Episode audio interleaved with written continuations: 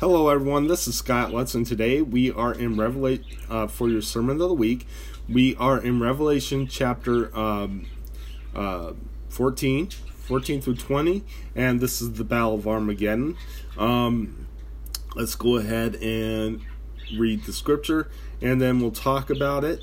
Um, so when I did this, start writing this sermon, I had to do a lot of research because, um, to me, some of the stuff didn't uh, make any sense. But when I uh, read further in the scripture, I did read the part where uh, the horse's bridle, um, that uh, blood was rising to the horse's bridle, and that means the Battle of Armageddon.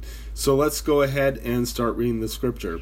I looked, and there before me was a white cloud, and seated on the cloud was one like a son of man, who of course is Jesus, with a crown of gold on his head and a sharp sickle in his hand.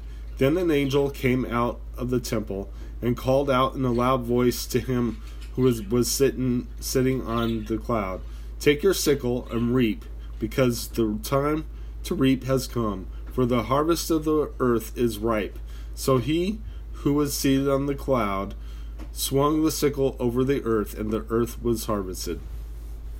Another angel came out of the temple in, in heaven, and he too had a sharp sickle. Take your sharp sickle and gather the clusters of grapes from the earth's vine, because its grapes are ripe. The angel swung his sickle on the earth, gathered its grapes, threw them into the great winepress of great God's wrath.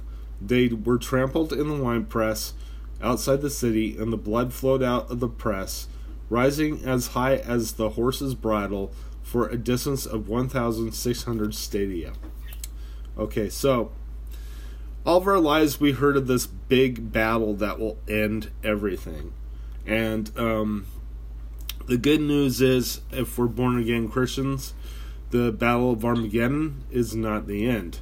And if you're if you're a Christian during the tribulation times, which I hope you're not even here, um, then you will uh, again you will um, you will see you will witness uh, the Battle of Armageddon, but you this will not be the end for you as a person as a Christian. Um, you will one day spend eternity in the new heaven and the new earth. For all of us, is we're all going to go through that. Um, we're all going to be uh, blessed with uh, citizenship in the new heaven and the new earth if we follow Jesus now, and if we follow Jesus then. Um, but uh, we are these messages are meant for you to receive Jesus now instead of waiting, and um, because we don't know for sure um, what your future is going to be like if you don't accept Jesus. It's not going to be a good one, I, I, I guarantee. But anyway, um, let's go ahead and, and talk about this. We heard about the giant battle since we were children. This is the most feared battle of all time because this battle was the final battle before Jesus comes and takes his throne for a thousand years. This will be the bloodiest battle that humanity has ever seen. The nations will gather with the Antichrist in command, and they will march against the remnant of Israel and the nation of Israel. Now, remember, the remnant is the saints, the tribulation saints. So he will be marching against the tribulation saints and the land of Israel itself. Okay? So, um, this is the final battle before Jesus takes the throne for a thousand years. This will be the bloodiest battle that um, humanity has ever seen. The Antichrist and his army will attack Israel and the saints here at Armageddon. A lot of people will be slaughtered when the attack begins. Now, this um, this is actually, uh, if you know anything about Jewish history, Israel history, and the land, um, this is actually the uh, where um, the fortress of Masada is. Um, this is where this will all take place. So that's where you can find the location of the battle in um, in the Bible.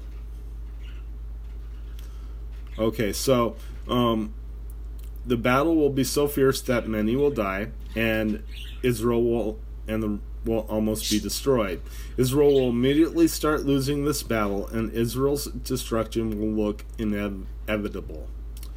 Israel will realize that they need God, that they uh, rejected their, the Messiah, and that Jesus was indeed their Messiah. Israel will cry out to the Lord God and repent for rejecting Jesus Christ. And that is when Jesus will return to come and destroy the Antichrist forces. We will come back to this when we get to return with Christ. We will go come, return with Jesus Christ. Um, the raptured saints and those who have died um, before the rapture and those who have uh, died during the great tribulation. We will all return with Jesus Christ. So let's go ahead and close in prayer. Dear Lord Jesus, I just praise you. I thank you for everything you've done. I ask that your will be done in our lives. I lift you up, O Lord, and thank you for everything you've done. I ask, Lord, that you open hearts and minds, that you will stop the church debates and let us focus on on one thing, and that is spreading the gospel for you. We ask this in your precious name. In Jesus' name, amen. God bless you. Have a good day.